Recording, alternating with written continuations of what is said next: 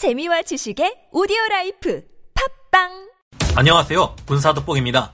갈수록 우리 한반도를 둘러싼 주변국들의 군사력 증강이 급격하게 이어지고 있습니다. 오늘 아침 북한에서는 잠수함을 통해 SLBM을 발사하는 도발을 감행했고, 중국에서는 최근 20년간 해군력을 3배로 증강시키며 이제는 양적인 면에서만 따졌을 때는 세계 최강 미 해군마저 능가하고 있는 실정입니다. 이런 중국군의 군사력 증강에 맞서 가장 치열하게 대립하고 있는 국가 중 하나로는 우리 한반도 아래에 있는 일본을 들 수 있습니다. 이들은 중국에 맞서는 서방의 아시아 동맹국들 중 가장 적극적으로 중국 압박에 나서고 있기에 미국으로서는 든든하겠지만 우리 한국으로서는 찝찝할 수밖에 없는데요.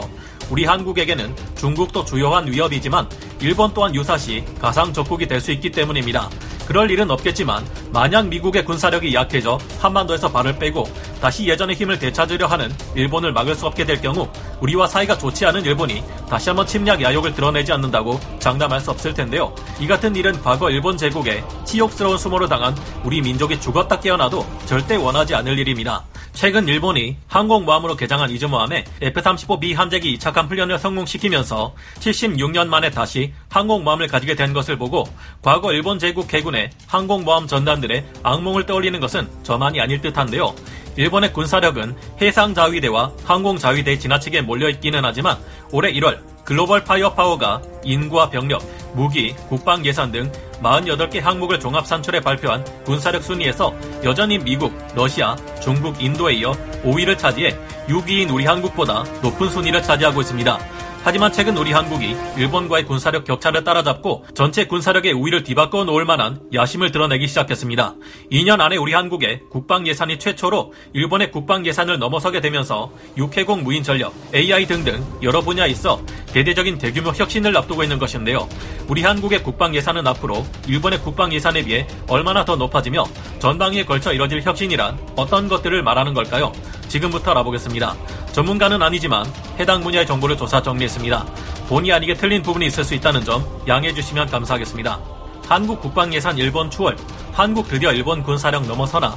아무리 일본의 육상자위대가 약하다 해도 강력한 해상자위대와 항공자위대를 보유하고 있는 일본의 군사력은 양적인 면과 질적인 면 모두에서 절대 만만히 볼 수 없으며 그런 만큼 이들의 국방예산은 엄청난 액수를 자랑합니다. 2019년 방위렉서에 따르면 일본은 국방비에 무려 486억 달러를 투입했는데요. 당시 이 국방예산은 한 해 6,846억 달러를 쏟아부은 미국과 1,811억 달러를 쏟아부은 중국에는 훨씬 못 미쳤지만 482억 달러의 국방예산을 자랑하는 러시아보다도 큰 액수였습니다. 표면적으로 일본은 평화헌법의 기초에 공격을 받았을 때 방위력을 행사하고 방위력을 보유, 유지하는 데 있어서도 최소한으로 제한한다는 전수방위의 원칙을 유지하고 있는데도 이럴 정도인데요. 게다가 일본은 최근 북한의 핵, 미사일 위협과 중국의 군사력 증강 대응을 명분으로 삼아 이전보다 더욱 적극적인 방위 정책으로 전환하려는 의지를 대놓고 드러내고 있습니다. 일본은 기존의 통합기동방위력 개념을 다차원 통합방위력 개념으로 진화시키고 있습니다. 일본의 방위백서에 따르면 이 다차원 통합방위력이란 육해공과 같은 기존 영역뿐 아니라 우주, 사이버, 전자전이라는 새로운 영역을 포함한 모든 영역의 능력을 유기적으로 융합하고 그 상승 효과로 인해 전체적인 능력을 증강해 영역 횡단 작전을 실시할 수 있게 하는 능력이라 말하고 있습니다. 일본은 F-22A 랩터를 제외하면 현존 최강의 스텔스 전투기로 불리는 F-35A를 105대나 구매하고 항모에서 수직 이착함이 가능한 버전인 F-35B를 42대나 더 사들여 총 147대의 F-35AB를 보유하게 되는데요. 이에 맞춰 이즈모함과 가가함을 항공모함으로 개장하려는 계획을 세웠고 최근 다른 반종연합함대 훈련에 참가해 실제로 F-35B를 이착함시키는 모습으로 70년 만에 다시 항공모함을 가지게 되었음을 천명했습니다. 일본은 앞으로 F-35에 내부 무장창에 탑재할 수 있는 스텔스 장사정 대함미사일 JSM을 취득하려 하고 F-15J와 F2를 추가 개량해 스텔스 순항미사일 제즘의 개량형인 제즘2R과 또 다른 스텔스 대함미사일인 LRASM 등의 장거리 스탠드오프 미사일을 운용할 계획인데요. 일본의 항공자위대는 무려 338대의 전투기를 운용하고 있으며 해상자위대의 전력 또한 만만치 않습니다. 재래식 잠수함 21척, 구축함 40척, 호위함 11척을 보유하고 있으며 얼마 전 호주가 핵잠수함을 가진다고 하자 자신들도 이제는 핵잠수함을 보유해야 한다고 주장하고 있는 상황인데요. 하지만 어떤 군사력이든 엄청난 예산을 쏟아부으면 높은 기술력이 확보되고 우월한 무기체계를 보유하게 되는 것은 당연한 일입니다. 현재 아무리 일본이 난리친다 해도 전범국이라는 부끄러운 과거를 가지고 있는 이상 일본은 GDP의 1%만 국방비로 사용한다는 방위비 1%의 법칙이 발목을 잡고 있어 국방 예산을 늘리는데 한계를 가지고 있습니다. 만약 한국이 일본의 국방 예산을 크게 넘어서는 투자를 장기간 지속할 경우 이미 육상 자위대를 한참 넘어서는 육군력 외에도 한국은 일본의 전체 군사력을 뛰어넘는 해군력과 공군력 그리고 기타 전력을 가지게 될 수도 있음을 부인할 수는 없을 겁니다. 그리고 이제 슬슬 이를 위한 투자가 이뤄질 것으로 보이는 소식이 등장한 바 있는데요.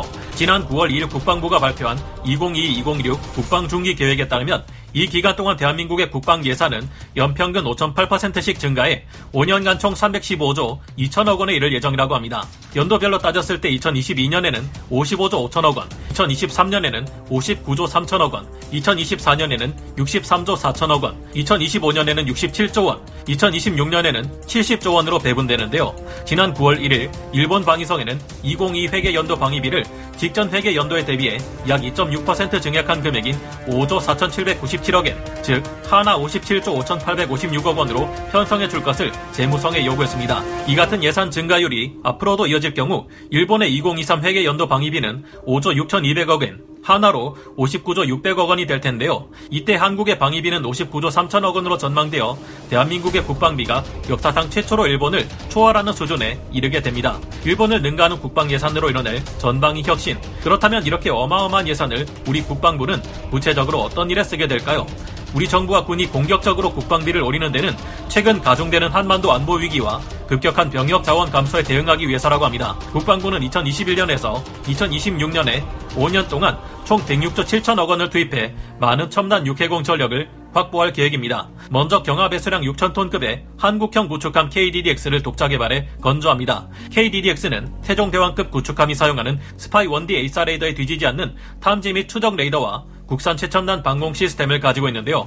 장차 우리가 한국형 항공모함 CVX를 운영하고 협동교전능력 CEC를 구축하겠다면 반드시 필요한 함정입니다. 그리고 최근 취역해 국산 SLBM인 현무포타-10호의 시험 발사에 성공한 도산 안창호급 잠수함의 후속형인 장보고3 배치2처럼 대당 1조 원이 넘는 해상 전력을 확충하게 됩니다. 또한 공군에서는 한국형 전투기 KF-21 보라매 개발을 계속 진행하며 이를 통해 각종 새로운 무기체계를 시험해볼 수 있게 되는데요. 북한의 핵과 대량 살상 무기에 대응하기 위한 무기체계도 확충될 계획입니다. 앞으로 우리 군은 북한의 핵도발 등 이상징후를 상시로 감시하기 위해 군사정찰 위성 및 아리랑 6호 등의 위성을 활용해 주기적으로 한반도 전역의 영상 정보를 활용할 예정인데요. 이와 더불어 고고도 무인정찰기 HUAV, 중고도 무인정찰기 MUAV를 활용해 24시간 영상 감시 정보를 수집하는 계획 또한 수립했습니다. 또한 2022년부터 2026년까지 총 8,700억 원의 사업비를 투자해 백두체계능력 보강 2차 사업을 시작하게 됩니다. 이 2차 사업에서는 현재 신호정보 수집을 담당하는 백두정찰기 4대를 미국에서 도입한 고고도 무인정찰기 글로벌 호크와 대한항공에서 양산 계획 중인 국내 개발 중고도 무인정찰기로 대체하는 계획인데요. 이를 위해 신형 백두 무인정찰기들은 영상정보 이외에도 전자 및 통신정보 등의 다양한 신호정보를 수집하는 것이 가능해집니다. 하지만 이 정도로는 우리 군의 치명적인 약점으로 지적받아왔던 탄도미사일 요격 능력의 부재를 해결할 수 없는데요. 하지만 국방부 또한 이 점을 알고 있으며 이를 해결하기 위한 조치를 시행하게 됩니다.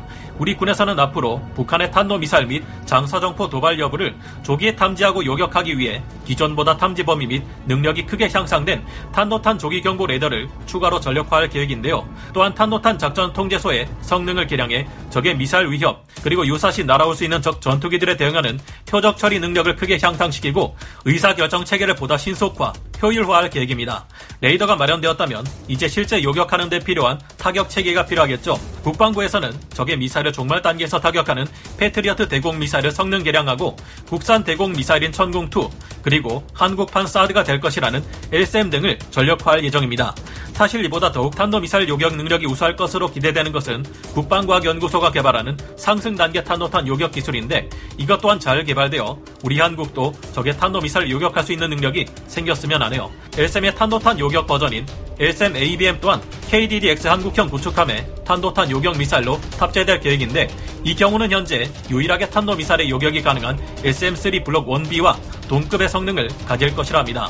그렇다면 사거리 500km 이상에 요격고도 또한 500km 이상, 속도는 마하 10에 이를 것이라는 이야기인데 정말로 SM-3급의 성능을 발휘해 북한과 중국의 탄도미사일을 요격할 수 있는 능력을 우리 한국이 가지게 되기를 희망해봅니다.